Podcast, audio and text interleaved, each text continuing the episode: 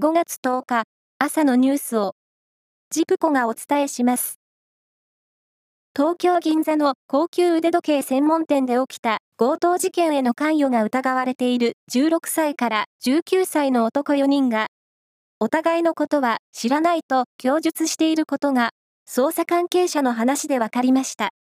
警視庁は犯罪の実行役を募る闇バイトに応募した可能性について調べる方針です。日本でいちキロワット時の電気を作る際に排出される二酸化炭素は、にせんにじゅうにねんに よんひゃくはちじゅうよんグラム で、世界平均よりも多く、先進ななかこく ジーセブン の中で最も多かったことが、イギリスのシンクタンク、エンバーの分析で分かりました。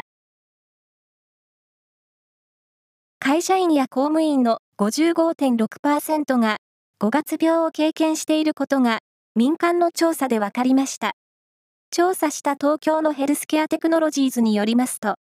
全体のろくわり余りが会社などでごがつびょう対策を取るべきだと回答した一方、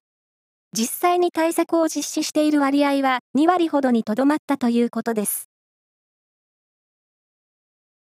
三重県伊賀市は人口の減少によって職員数の減少が見込まれる中、東京の アイティー 企業と協定を結び、チャット ジーピーティー などを活用した行政サービスの効率化の実証実験に取り組むことになり、昨日、伊賀市役所で協定の締結式が行われました。プロ野球は昨日、ろくしあいが行われ、中日は広島と対戦し、ゼロたいいちで敗れました。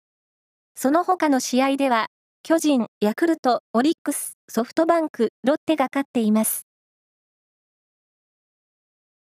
エヌビーエー、アメリカプロバスケットボールはようか、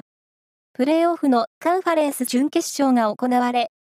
八村塁選手が所属するレイカーズは、ウォリアーズにひゃくよんたいひゃくいちで勝ってさんしょういっぱいとなり、